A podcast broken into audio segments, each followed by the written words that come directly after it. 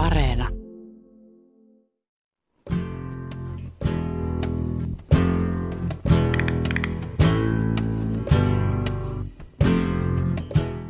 Ignacio Molina on poliittisten tieteiden tohtori, joka seuraa työkseen Espanjan Eurooppa-politiikkaa ja EU-suhteita Madridissa kuninkaallisessa El Cano-instituutissa eli Espanjan ulkopoliittisessa tutkimuslaitoksessa.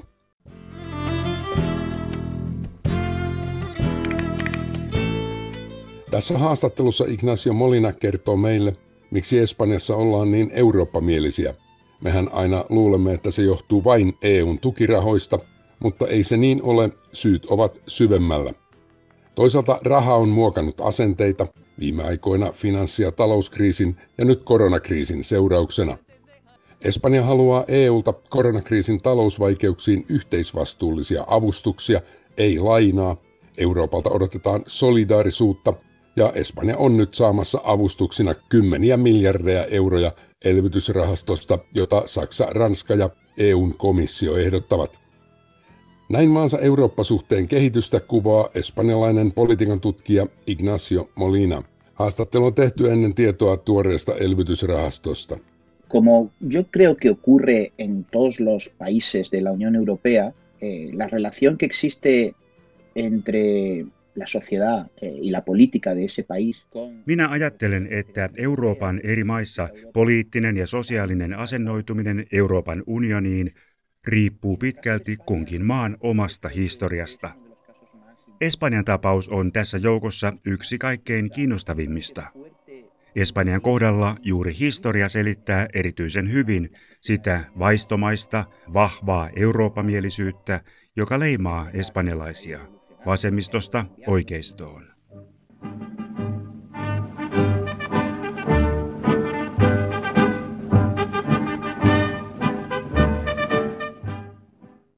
la crisis del coronavirus también va a suponer un impacto en todo esto. Pero ¿por qué, ¿Por qué digo que, que, es uno de los casos más, más singulares eh, cuando lo comparamos con otros países europeos? On totta, että Espanjan euroopamielisyys on käynyt läpi muutoksia, ja koronakriisi tuo siihen nyt vielä oman lisävaikutuksensa. Mutta silti Espanjan Eurooppa-suhde on jotain aivan erityistä verrattuna muihin maihin.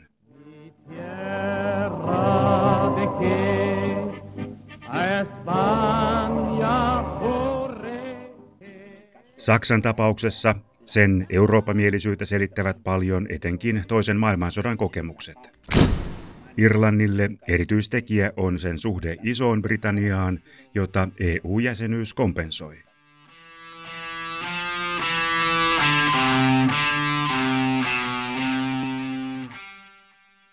Ranskalle Euroopan unioni merkitsee rauhaa Saksan kanssa ja tapaa asemoida itsensä nyky-Euroopassa.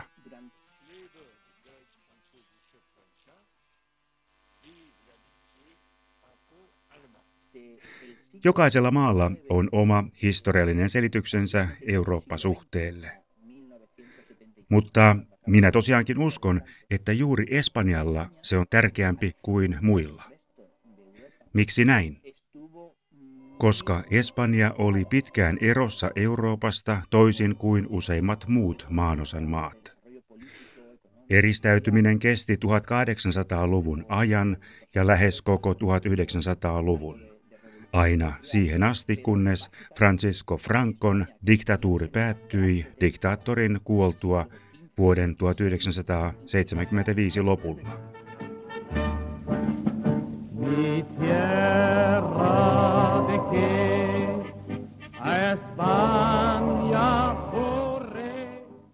de las colonias del Imperio Americano no se independizan hasta, hasta 1820, más o menos. ¿no? Es decir, que, que hasta, hasta principios del siglo XIX España era una gran potencia mundial, global. Espanja oli erossa muusta Euroopasta poliittisesti, taloudellisesti ja sosiaalisesti. Totta kai oli myös kontakteja ja jonkin verran teollista vallankumoustakin. Mutta pohjimmiltaan yhteys oli poikki puolitoista vuosisataa. Justamente en el siglo XVIII, siglo XIX, en el caso de España es lo contrario. Comienza la modernidad eh, perdiendo el imperio y además desconectándose del continente.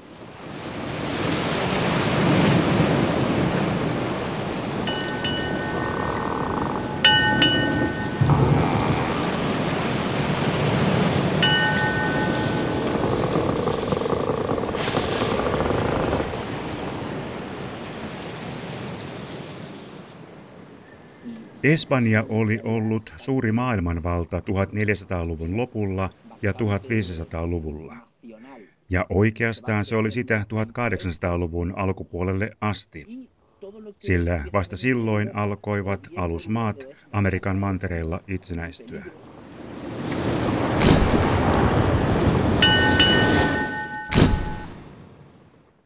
Muun Euroopan imperiumien aika koitti myöhemmin.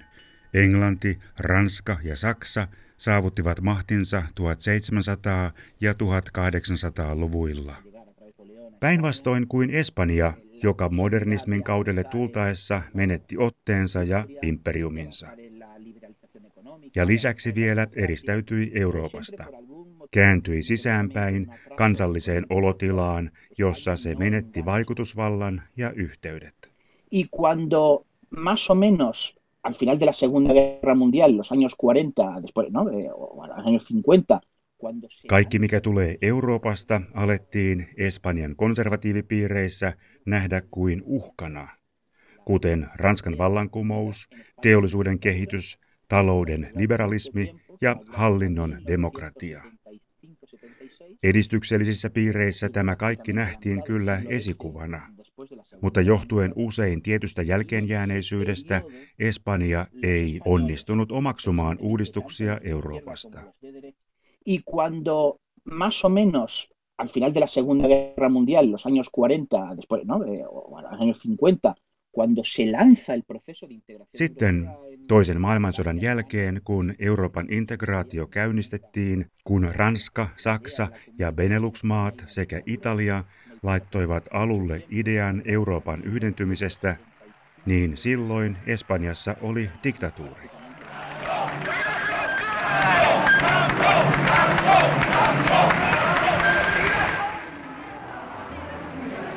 ¡Viva España!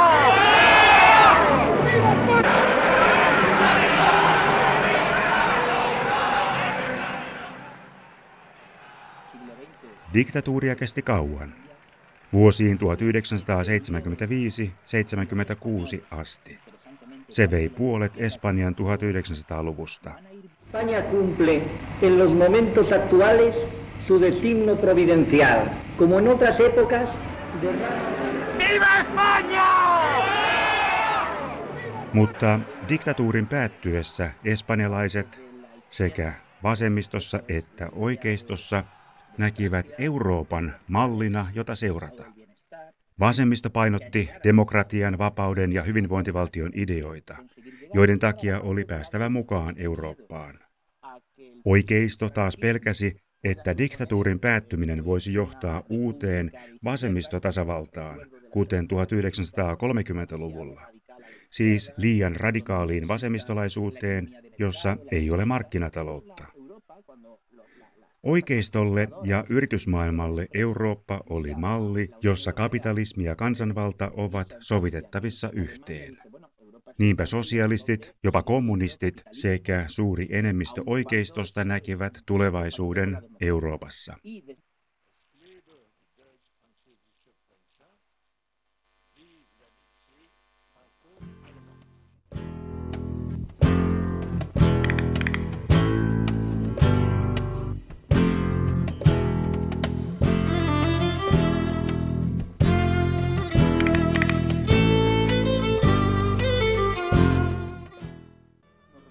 Espanja oli dominoinut Eurooppaa kaukana menneisyydessään maailmanvaltana. Joutunut sitten Euroopasta erilleen ja nyt haluttiin palata mukaan yhtenä ihan tavallisena eurooppalaisena maana. Hay un filósofo muy importante español, Ortega y Gasset, que llegó a expresar este sentimiento a mitad del siglo XX, justo cuando estamos hablando que se crea este sentimiento de, de, de que Europa Kuuluisa espanjalainen filosofi Jose Ortega y Gasset sanoi aikoinaan, ongelma on Espanja, ratkaisu on Eurooppa. Tämä lyhyt lause kiteyttää sen idean, minkä täällä jakoivat vasemmisto ja oikeisto, sekä myös Katalonian ja Baskimaan nationalistit. Espanjan ongelmien nähtiin juontuvan siitä, että olimme erilaisia. Meillä ei ollut toimivaa markkinataloutta ja suuria teollisuusyrityksiä, eikä hyvin järjestettyä verotusta, koulutusta tai terveydenhuoltoa. Kaikkea sitä nähtiin olevan myyttisellä Euroopalla. Katsoimme sitten Hollantiin, Saksaan tai Ranskaan. Todos los elementos que podían ser elementos de, de, de, de consenso de esto es lo que España necesita. Tämä oli se elementti, joka synnytti diktatuurista demokratiaan siirryttäessä poliittisten voimien yhteisen valtavan halun ottaa mallia kaikesta siitä, mitä Euroopassa oli tehty. Por imitar lo que se hace en Europa, por estar en la comunidad europea, España consigue la adhesión en 1986. Espanja saavutti EUn jäsenyyden vuonna 1986. Siitä lähtien saatiin monia hyviä uutisia. EUn jäsenyys opittiin yhdistämään demokratiaan, sillä kun Espanjasta tuli EUn jäsenvaltio, niin maa oli ollut demokratia vasta kymmenen vuoden ajan. EUn jäsenyys yhdistettiin talouskasvuun, koska silloin oli alkanut uusi kasvukausi 1970-luvun kriisien jälkeen. Ihmisten mielissä liittyminen Euroopan unioniin modernisoi maan. Se vahvisti, että filosofi José Ortega y Gasset oli ollut oikeassa. Cuando hace 30 años los políticos peroraban ante las multitudes, solían rechazar esta o la otra medida de gobierno. Espanja yksinään oli ongelma, Euroopan unionista löytyivät ratkaisut. Felipe González, el presidente del gobierno, que cuando justamente España entró en la, en la Unión Europea, presidente del gobierno socialista entre 1982. La inmensa mayoría de la gente, llevo 18 días aquí y creo que salvo los imprescindibles, que están haciendo una impresionante labor, los demás. Siirtymäkauden pitkäaikainen pääministeri Felipe González vastasi jännittävällä tavalla, kun häneltä kysyttiin hänen kautensa päätyttyä vuonna 1996, että mitä hän piti tärkeimpänä saavutuksenaan. Pero hay que verlo en el momento en que se produce. Y sobre todo cuando se tenga que hacer un análisis crítico Hänen odotettiin vastaavan jotain sellaista, että tärkeää on ollut hyvinvointivaltion kehittäminen, yleisen terveydenhuollon luominen tai korkeakouluopiskelun huomattava lisääntyminen. Mutta hän sanoikin, että kaikkein myönteisimpänä saavutuksena hän pitää sitä, että espanjalaiset hyväksyvät taas oman passinsa. Koska siinä passissa luki Espanja ja sen yläpuolella Euroopan unioni. Se han reconciliado con su pasaporte. Porque en ese pasaporte ahora pone España y arriba ponía Unión Europea. Felipe Gonzálezin vastaus kertoi siis jotain täysin päinvastaista kuin mitä olemme nähneet viime aikoina Britanniassa Brexitin yhteydessä.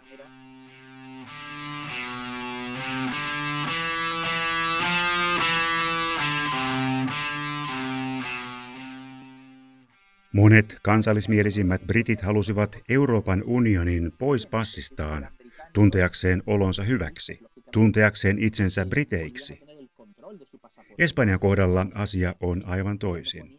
Tunnet olosi hyväksi, kun passissasi Espanjan rinnalla lukee Euroopan unioni. Espanja ei vain lakannut olemasta tuo outo maa, jota se Frankon diktatuuriaikana oli, vaan se alkoi olla myös vaikutusvaltainen maa. Por supuesto no es Francia o Alemania, no lo es, ni el Reino Unido, pero está a un nivel similar al que puede tener Italia, probablemente muy por encima de Holanda. Eihän Espanja tietenkään Saksan, Ranskan tai Britannian veroinen voinut olla, mutta Italian tasolla hyvinkin. Suhteellisen tärkeä jäsenmaa siis. Sellainen luo Eurooppa-mielisyyttä. Ya lo sabéis, nos jugamos seguir siendo catalanes, españoles y europeos. Nos jugamos que nuestros hijos tengan pasaporte europeo. Nos jugamos que nuestros familiares del resto de España no se conviertan en extranjeros. Nos jugamos que Sevilla, Cádiz, Madrid, Galicia Olimme onnistuneet yhdistämään mielissämme Euroopan ja vaurauden. Meidän ei enää passia näyttäessämme tarvinnut hävetä espanjalaisuuttamme. Emmekä enää olleet mikään vihoviimeinen kolkka, vaan yksi EUn tärkeistä maista. Mutta tietysti jäsenyyden myötä asiat alkoivat myös muuttua.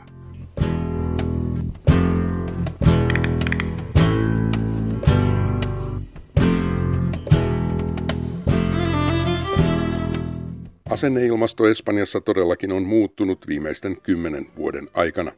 Aikoinaan niin ihailtu, tavoiteltu, myyttinen Eurooppa-neito on saanut tahroja mekkoonsa kriiseissä. Esa es, una, esa es justamente la, la, la pregunta, porque España es un problema, ya no lo es exactamente. Por supuesto que España tiene muchos problemas, tiene muchísimos problemas. Tenemos un sistema político polarizado, tenemos problemas económicos, alto desempleo, Se on juuri se kysymys. Mielletäänkö täällä vieläkin, että Espanja on ongelma? Enää asia ei tarkkaan ottaen ole niin. Tietysti Espanjalla on paljon vaikeuksia. Meillä on polarisoitunut poliittinen järjestelmä. Meillä on talousongelmia, korkea työttömyys. Meillä on ongelma Kataloniassa itsenäisyysmielisten kanssa –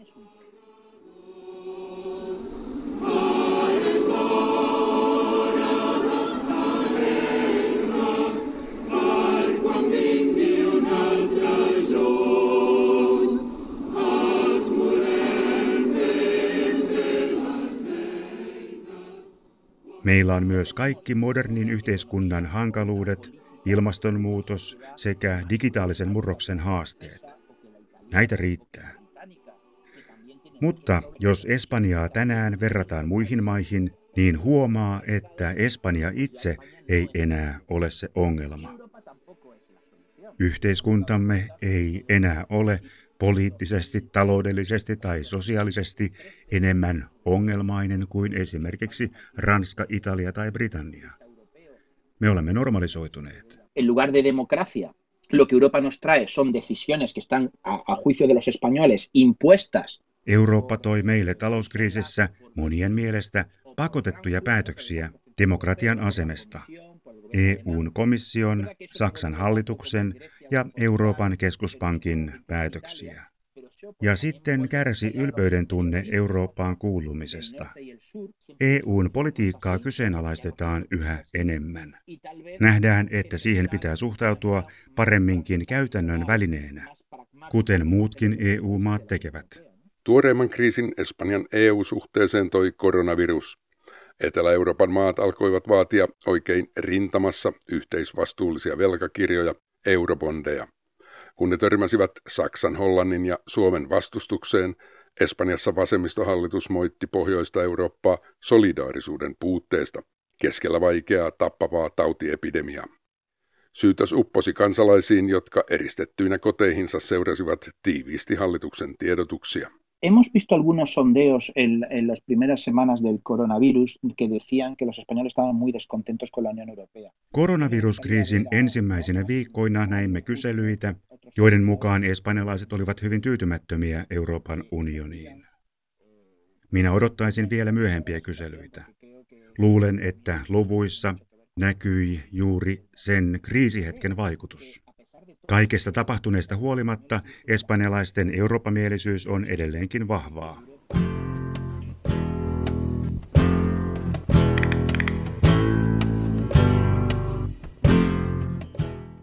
Mutta jos Espanjan EU-suhde on muuttunut rationaalisemmaksi ja kypsemmäksi, niin silloin varmaankin on myös mietitty, mitä Espanjalle tapahtuisi EUn ulkopuolella, jos Espanja jättäisi EUn.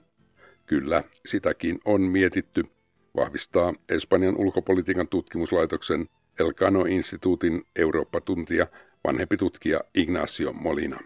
Bueno, es un, es un contrafactual muy, muy interesante. Eh, ahora no tanto, quizá porque no nos ha dado tiempo, la, ¿no? la crisis del coronavirus al principio provocó... Itse asiassa sitäkin jo nopeasti pohdittiin äskettäin koronaviruskriisin suuttumuksessa kun ensin näytti siltä, että Kiina auttaa meitä enemmän kuin Euroopan unioni.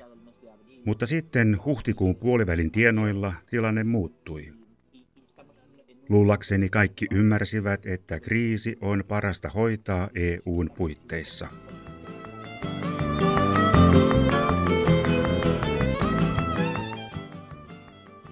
Yhteenvetona voin sanoa, että Espanja EUn ulkopuolella olisi polarisoituneempi, vaikeammin ennustettavissa ja talouspolitiikka olisi poukkoilevampaa, mikä haittaisi ulkomaisia investointeja, työpaikkojen luomista ja talouskasvua. Ja lisäksi valtion alueelliset jännitteet olisivat vaikeammin hallittavissa. Tällainen tilanne vahvistaisi äärilinjan puolueita ja kiihdyttäisi nationalismia.